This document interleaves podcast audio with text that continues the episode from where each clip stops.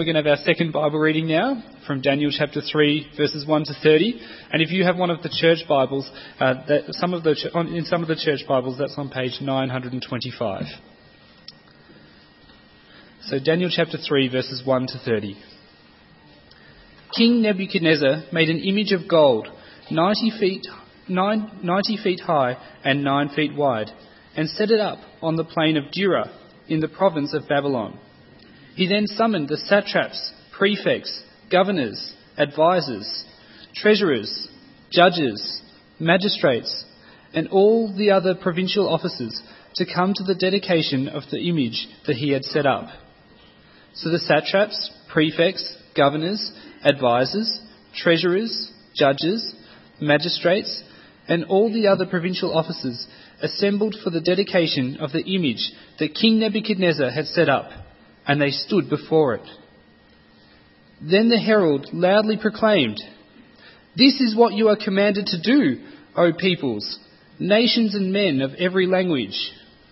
As soon as you hear the sound of the horn, flute, zither, lyre, harp, pipes, and all kinds of music, you must fall down and worship the image of gold that King Nebuchadnezzar has set up.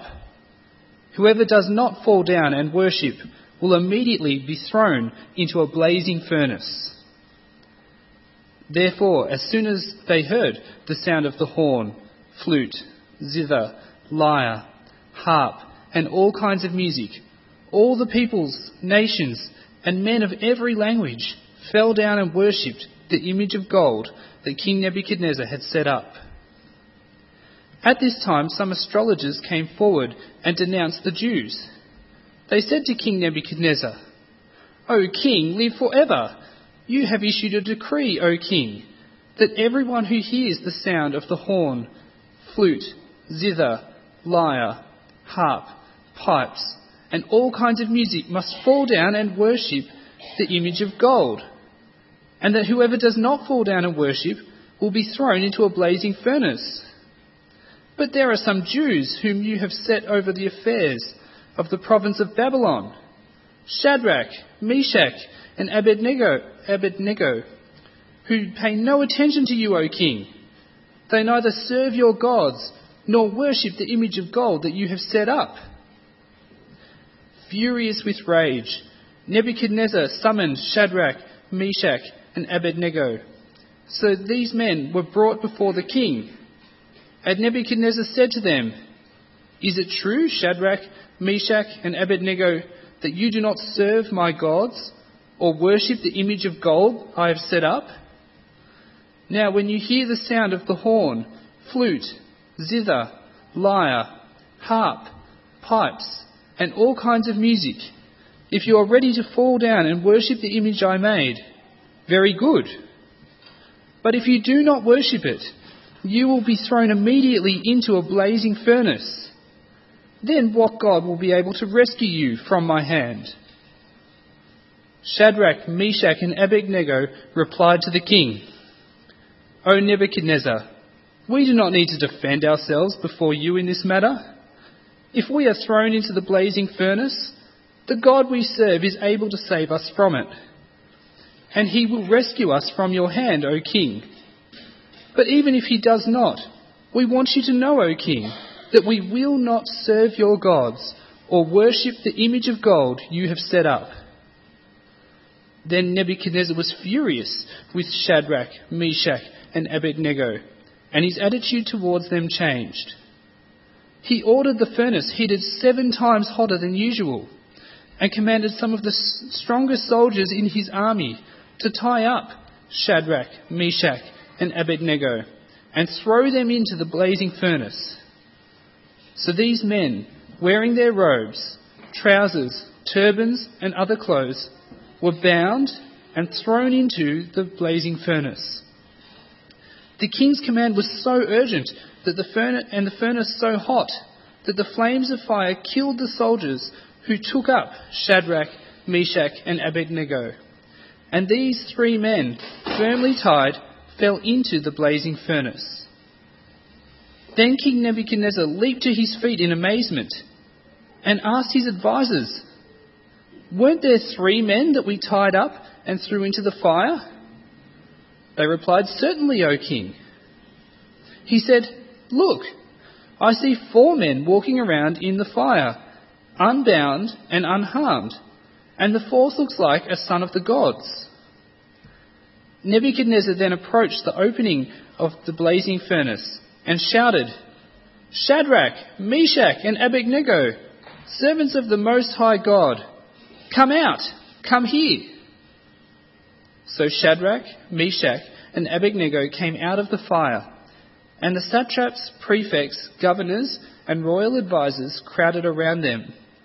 They saw that the fire had not harmed their bodies, nor was a hair of their head singed. Their robes were not scorched, and there was no smell of fire on them. Then Nebuchadnezzar said, Praise be to the God of Shadrach, Meshach, and Abednego, who sent his angel and rescued his servants. They trusted in him and defied the king's command, and were willing to give up their lives rather than serve or worship any god except their own God. Therefore, I decree that the people of any nation or language who say anything against the God of Shadrach, Meshach, and Abednego, Abednego be cut into pieces, and their houses be turned into piles of rubble. For no other God can save in this way. Then the king promoted Shadrach, Meshach, and Abednego in the province of Babylon. This is God's word.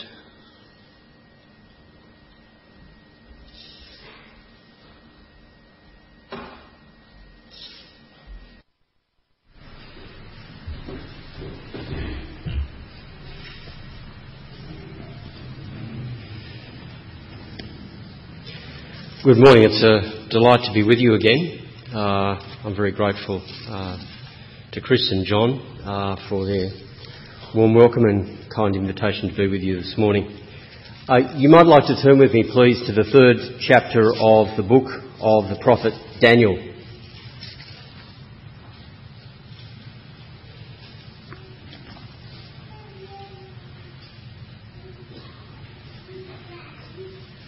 As we come to uh, read the scriptures together, uh, let's seek the Lord's help as we try to understand it and apply it to ourselves. Let's pray.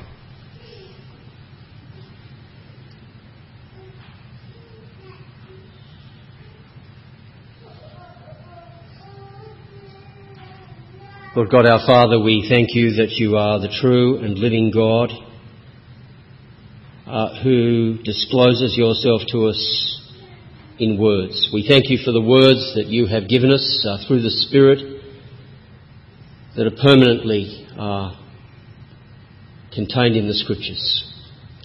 And we pray that that which the Spirit has given us, uh, He may also interpret to us this morning, uh, so that we in turn may live faithful lives like these Jewish men of which we read in Daniel 3. Help us uh, to stand firm in our faith in increasingly uncertain times, and help us at all times, Father, to bear a good witness. We ask you for Jesus' sake. Amen.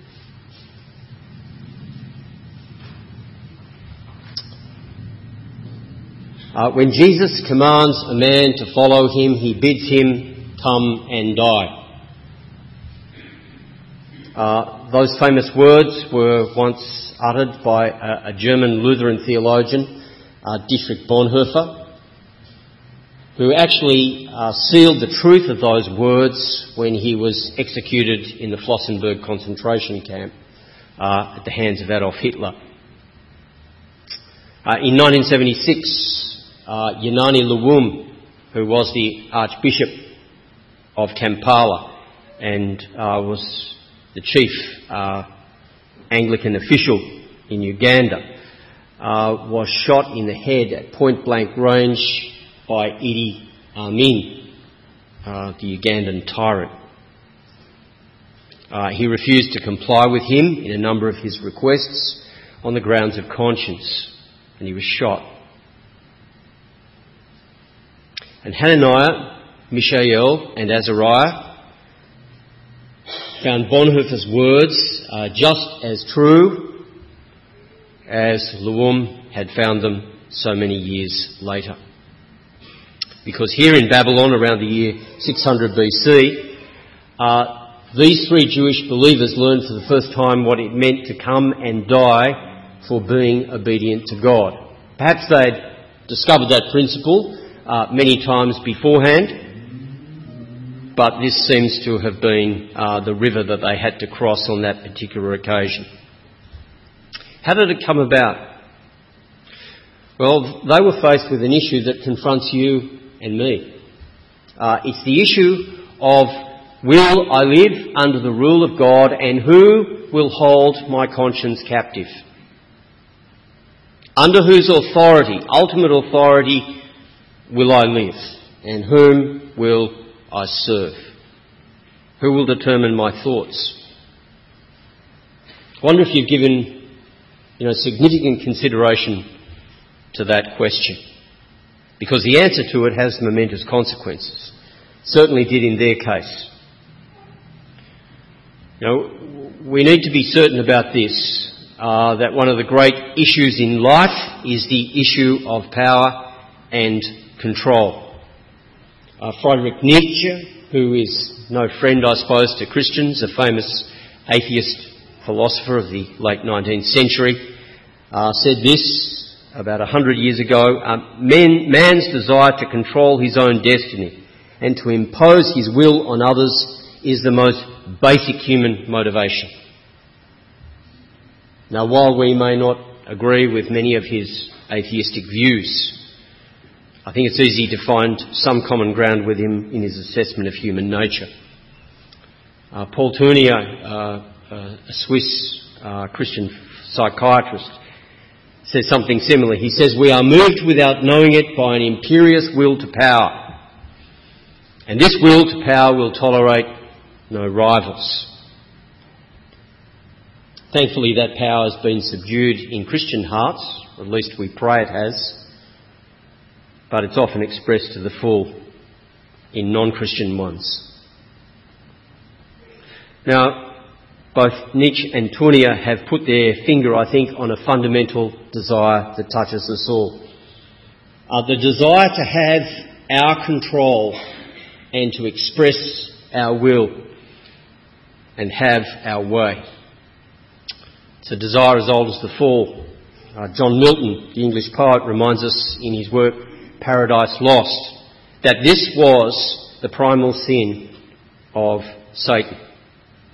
He concluded in his own twisted way that it was better to reign in hell than to serve in heaven. And that's where the lust for power and control will lead us. And so the question that you and I have to ask ourselves as Christians as we look at this ancient historical episode is how does this issue that confronted these three men on that momentous occasion uh, impact on your life and mine today? Under whose will will we live? Under whose control do you want to be? Because this third chapter of Daniel gives us two very dramatic snapshots of this principle at work in the hearts of us all.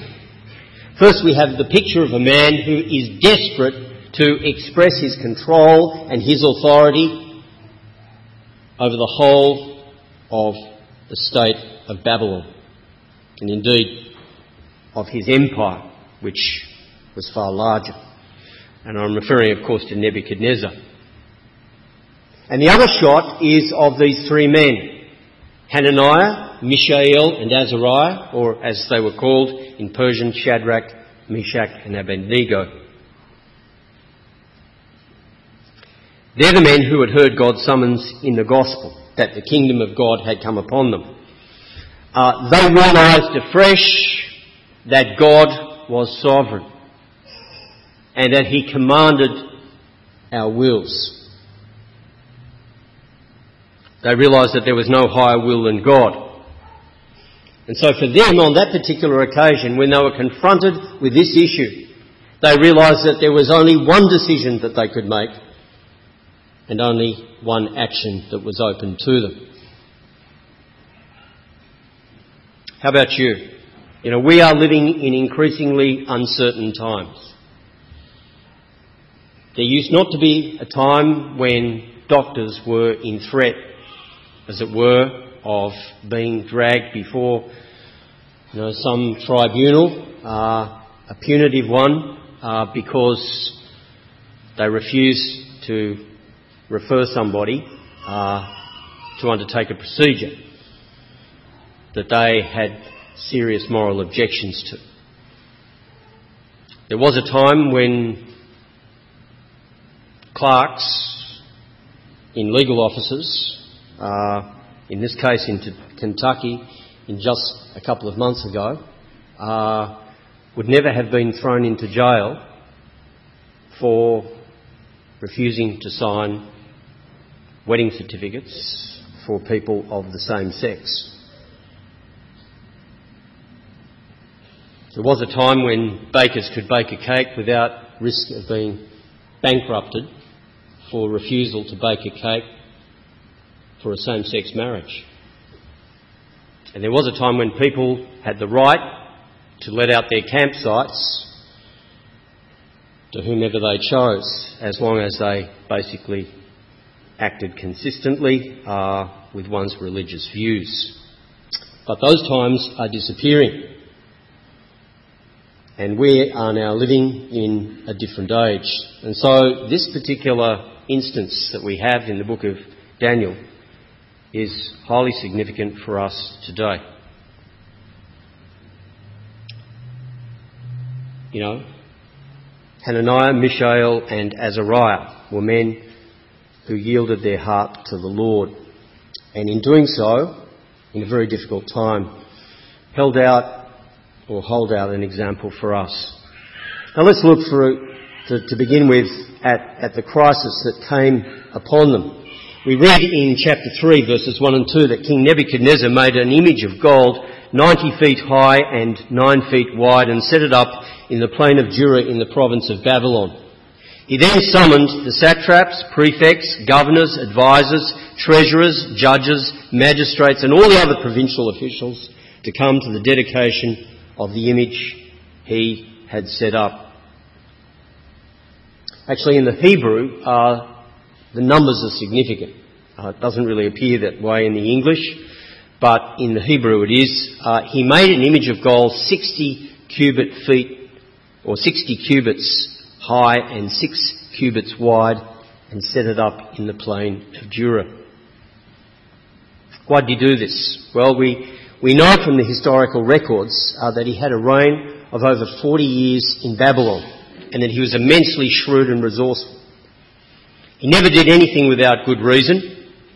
And so when we read of the creation of this enormous image, which must have consumed uh, a huge amount of resources. Uh, we wonder why. Well, it seems, if we know the episode uh, that's recorded in chapter 2, that Nebuchadnezzar had had a dream, and in that dream he had a vision of a vast statue which had a head of gold, uh, shoulders and chest made of silver, uh, waist and thighs made of bronze, legs of iron, and feet of clay. And this figure, according to the Holy Spirit, represented uh, the kingdoms of this world. Nebuchadnezzar was told that he represented the golden head of the statue. But as time went by, each of those different parts of the statue, which represented different kingdoms, uh, would assume control. And control would ultimately pass from the golden head to the silver shoulders and chest, which represented Persia, then to Greece, then to Rome, and then to the kingdoms of this world. And he was threatened by the dream because it meant an end to his so-called everlasting kingdom. And this represents his attempt to overcome the certainty of this dream by creating a vast statue on the plains of Jura, which in Hebrew means fortress. uh, and was designed to symbolise his power. And, and, this was designed to ensure uh, the continuation of his kingdom forever. Now, I mentioned that it was made uh, 60 cubits high and 6 cubits wide. Well, there's significance, I think, in that. Uh, the number 6 plays an important role in the Bible. Uh, the number 6 represents the number for man, and it also represents uh, falling short of perfection, which is marked by number 7. In the 13th chapter of the book of Revelation, number 6 is associated with the beast or the Antichrist. And so, this image uh, not only falls short of perfection, but it's essentially an attempt to deify man. It's an attempt on Nebuchadnezzar's part to state that his kingdom has messianic dimensions and powers something we're going through in the world at the moment. You know, there are many people who look to the state now rather than to God for the answer to all our issues, to provide us with salvation. The state will look after you from cradle to grave. It provides for all your needs. You don't need to look beyond God. It requires your complete allegiance in many places. So here we have a picture of man uh, rejecting God's plans for the world and asserting himself as the substitute for God. This is an exclamation that Nebuchadnezzar had no time left for God. True, in chapter 2, he confessed that God had sovereign rule over all the world. But not every confession is a true confession. And especially when they're made by politicians. It's the kind of humanistic claim that's made here uh, that John F. Kennedy once made when he said, All man's problems have been created by man and can be solved by man. Thus, uh, this statue symbolises that in this world that Nebuchadnezzar was creating, there was no room for God. There was no room for true worship of God. There was no rule for God's rules. I should also add here that uh, it's often the case that the state wants to make religion serve its interests. Nebuchadnezzar was no fool. He could see how he could exploit the unifying influence of a common religion uh, to achieve his own political ambitions. And that has often been the way in the world. Uh, those of you who follow current affairs in Russia will notice Vladimir Putin has been uh, constantly mixing with uh, the Roman, uh, oh, sorry, the Russian Orthodox Church. He realises that uh, if that religion uh, captures the hearts and minds of most of the people in, uh, in Russia, it becomes far easier to control the country if he has religion on side. That was one of the reasons, for example, why the state in England uh, was so uh, interested in controlling uh, state religion. It makes it so much easier to control the population. Politicians love the idea of a single church. And so the shadows of the beast in Revelation 13 are all over this picture, and it serves as a warning to us of how religion can be used by politics or politicians to further their own ends. It's also a warning to us too about how uh, attempt, government can attempt to compel uh, religion for its own purposes. Uh, I think it's worthwhile noticing uh, that in this great celebration, notice how all the resources of the state were poured into it uh, to create this fantastic impression in the minds of the population. It marshalled all its resources, uh, especially the arts, to do it. Notice the description, we have it in, in chapter 3, verse 5. Uh, there we read uh, that The herald uh, proclaims, as soon as you hear the sound of the horn, the flute, the zither, the lyre, the pipes, and all kinds of music, you must fall down and worship the image of gold that King Nebuchadnezzar has set up. Whoever does not fall down and worship will be immediately thrown into the burning fiery furnace. Notice how, you know, enormous efforts were made here to create a form of worship and a propaganda that were vast and lavish and ornate. Notice how music was used. You know, those of you who have seen any of the old movie reels of what was taking place in Germany in the late 1930s and 1940s will know how the German filmmaker Leni Riefenstahl uh, used art and music and film to support the great claims of National Socialism and the tyranny of Nazism. And notice how this state religion is often cruelly coercive. It's a monster. It begins to command its citizens in ways that go completely contrary to their own personal faith. You think this way or else. You do what, else, what everyone else is doing or you go to jail. When the state legislates what is right and wrong, then it's your job to endorse it.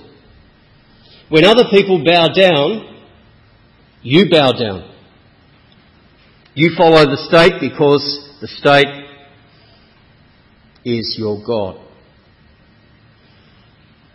And that's the way that religion that is endorsed by the state works. And the state is always delighted when people bow down and follow all its directions. And that's what everybody on the plain of Jura was doing, except these three men. This was something that they could not do because God had commanded uh, the allegiance of their hearts. And so the music didn't sway them, nor did the propaganda. They stood erect. And I want to remind you of some haunting words that Martin Luther said in uh, the time of the Reformation. He said, In every day and in every age there will be an issue that the church will face. And that issue will change from age to age. But it's the pressure point in each age where Christians will have to stand. Uh, in the first century, on the second, third century, it was on the issue of emperor worship. During the time of the Reformation, it was on internal matters within the church, like the Lord's Supper. People gave their lives uh, for making a confession on that basis. And now it may well be uh, that Christians are called uh, to make a sacrifice in one way or another uh, because of their strong held beliefs about right to life issues or marriage issues. It's already happening. You may say, well, it doesn't really matter, it's not affecting us here in Australia. It's certainly affecting people in the United Kingdom. It's certainly affecting people in the United States. And the extraordinary thing is that these men were loyal and faithful workers. And they were some of the most capable administrators in the Babylonian government. They'd been faithful to the king. But Nebuchadnezzar was in a blind rage and he wanted absolute control over their consciences. Now, it may well be that we're not too far away from this kind of showdown in the West today. I don't know whether you realise it, but uh, you know there has been a slow and steady erosion of many of our freedoms, particularly freedoms as Christians.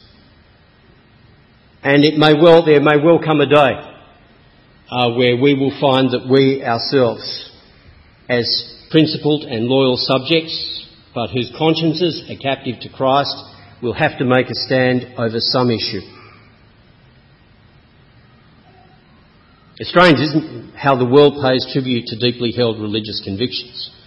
I mean, why bother with these three men? There must have been millions of people in the Babylonian kingdom. does it make such a big deal over three people, particularly who are Jews? Well, the answer is that it did. Nebuchadnezzar wasn't worried about destroying their careers uh, or having them lose their jobs. The problem was that the world is intolerant of those who disagree with it. And especially when they disagree with it about the ultimate issues of life, including human identity, uh, human nature, human sexuality, and our own destinies. In a sense, I suppose that's the unconscious tribute that the world pays to the Christian views. It recognises that they're absolute, that they're total, and they require us to live in a different way and to make an absolute commitment. So, how should we respond to this desire to control us when it demands our submission? Well, let's look at the scene, verses 13 to 15. Furious with rage, Nebuchadnezzar summoned Shadrach, Meshach, and Abednego. So these men were brought before the king, and Nebuchadnezzar said to them, Is it true, Shadrach, Meshach, and Abednego, that you do not serve my gods or worship the image or gold I have set up? Now when you hear the sound of the horn, the flute, the zither, the lyre, the harp, the pipes, and all kinds of music, if you are ready to fall down and worship the image I made, very good. But if you do not worship it, you will be thrown immediately into a blazing furnace. And then what God will be able to save you from my hand? Well, the first thing that we notice about these men uh, is that they didn't enter into negotiations. Uh, this was a clear cut issue for them. Uh, they didn't compromise. In fact, they replied to the king in fairly striking words. O Nebuchadnezzar, we do not need to defend ourselves before you in this matter. If we are thrown into the blazing furnace, the God we serve is able to save us from it, and he will rescue us from your hand, O king. But even if he does not, we want you to know, O king, that we will not serve your gods or worship the image of gold that you have set up. Of course, they could have offered any sort of excuse uh, for, you know, complying with this demand. Uh, for one thing, uh, their high officers in the state of Babylon uh, gave them a lot of opportunities uh, to work for the king and to do a lot of good. Hadn't Jeremiah already preached to them, seek the welfare of the city, referring to the city in which they worked? And they could have easily justified complying with Nebuchadnezzar's direction by simply thinking, well, let, us keep the peace of the city. Let's just do what he says but they didn't. Again, they could have argued that genuflecting before the statue was a momentary, uh, it was a momentary gesture. It really had no significance. Uh, it was totally outweighed by a lifelong of service, lifelong service to the state of Babylon. Uh, why throw everything away just because of a physical gesture? It's interesting, though, that while those kind of excuses might have gone through our minds, they don't appear to have gone through theirs. Because they remained uh, absolutely resolute that they would not bow down. Why? Because these people believed that we do not live by bread alone, but by every word which proceeds from the mouth of God.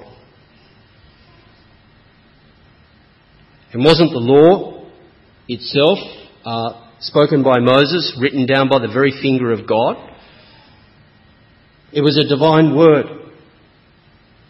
And so these three men were steeped in Scripture. They were like the man in Psalm 1. They delighted in the law of the Lord and meditated on it day and night. They followed Joshua's commands to them. You know, do not let this book of the law depart from your mouth, but meditate on it and be careful to do everything written in it. For then your way shall be prosperous and you shall have good success. So the Word of God was controlling their minds and their hearts. And that Word told them very explicitly in the first commandment, you shall have no other gods before me. And they knew the second commandment as well, you shall not make for yourself any graven image or follow any false god. You shall not bow down to them or serve them. For I, the Lord your God, am a jealous God. In other words, their refusal to do what Nebuchadnezzar required them to do was based on the fact that God had spoken to them and he was both their creator and their redeemer. And so they said, O king, we will not bow down and we will not worship nor will we endorse what God himself has forbidden. And so here we have these three men members of a despised race who stand before the master conqueror of all the world. And they stand resolute, yet humble, and they refuse to comply. Isn't it interesting that 13 times through this chapter their names are mentioned to us? 13 times. It's like a little refrain on a song, you know, a national song that reminds us of the significance of what these people did and how their names ought to register in the minds of every generation of believers as people who were faithful in very hostile times. Now it's interesting that Nebuchadnezzar had never been addressed like this before by anyone else. Uh, and as they faced the threat of being burned alive, uh, they stood firm. Notice how they behaved. Uh, there were no insults. Uh, they hurled no abuse. Uh, they brought no shame on themselves. They were a model of respect and discipline as they stood on the scriptures. Their behaviours almost reminiscent of Martin Luther's, you know, when he stood at the, at the diet of worms and, and said, My mind is captive to the word of God. Here I stand. I can do no other, so help me God. I wonder if you realise uh, that we're called to do the same when others try to get us to come down, as it were, into the plains of Dura and compromise our faith. You know, Jesus calls us all to make an open confession of our faith in Him. And if that confession costs us, so be it. We will be true and obedient to Him. Remember what He said. Jesus said, If anyone is ashamed of me and my words in this adulterous and sinful generation, the Son of Man will be ashamed of him when he comes in the glory of his Father with the holy angels. I mention this uh, because, as I said, there are ominous signs in our culture at the moment that make us think twice about confessing our faith. Bakers, wedding reception owners, Christian campsite owners, journalists, doctors, school principals, ministers, in one way or another, are facing increasing encroachments. And the world is putting its pressure on us and seeking to squeeze us into its mould. And these three men remind us of what we ought to do. Notice they received no reprieve, uh, they were condemned, but notice that something quite amazing and unexpected happened. Uh, when they were thrown into the furnace, they didn't die. The guards who accompanied them to the furnace to throw them in actually perished while they were attempting to throw them in. But these three men were kept. And as Nebuchadnezzar looked into the furnace, he was amazed because he saw a fourth person. He asked the question of his servants, Didn't we throw in three? Why are there four? And he was struck by the fact that in the furnace uh, their bodies were not destroyed, their essential selves remained intact, and in fact they were kept by God. I think this is a reminder to us of God's promise to always be with us. Remember what Jesus said in the Great Commission? Go into all the world and preach the gospel, make confession of me, and behold, I will be with you always, even to the end of the age. The writer of the Hebrews says, I will never fail you nor forsake you. Jesus Christ is the same yesterday, today, and forever. I think this is a reminder to us of the reality that Christ will protect us and keep us in the midst of persecution. It may be that we uh, will die. Certainly, Christians in other parts of the world are today. Uh, God doesn't promise that we won't die, but He does promise that He will keep us. And this picture of what took place here on this particular day is a reminder that God is with His people when they make faithful confession. And that He protected both their bodies and their souls as a visible reminder to us of His grace and mercy to all who find themselves in certain circumstances. He may have saved Peter from execution by Herod, but for some reason known only to God Himself, he did not save the Apostle James. He didn't save John the Baptist from being beheaded. He didn't save Stephen the evangelist from being stoned, nor Polycarp, the bishop of Smyrna, from being bound and burnt alive. But here in this story, he reminds us that we will ultimately never perish. Because God, who has the power to take our lives, uh, can also keep the lives of Christians and protect them in the face of persecution. Not only their souls, but also their bodies if necessary. This fourth man undoubtedly is what theologians would call a Christophany, a pre-incarnate appearance of Jesus Christ, who drew, drew, drew near to these men in their great extremities. I don't know what tests uh, any of us will face in the future, but it seems to me, uh, with so much persecution appearing around the world at the moment, and growing signs of uh, state encroachments on our freedom in Australia at the moment, uh, it's good for us to go back and refresh ourselves with those who have stood faithfully for God in days gone by to pray that uh, we would retain our freedoms. But if not, understand how we must behave. And pray that all of us, uh, whenever the opportunity arises, will be faithful to confess Jesus Christ as Lord. Let's bow in prayer.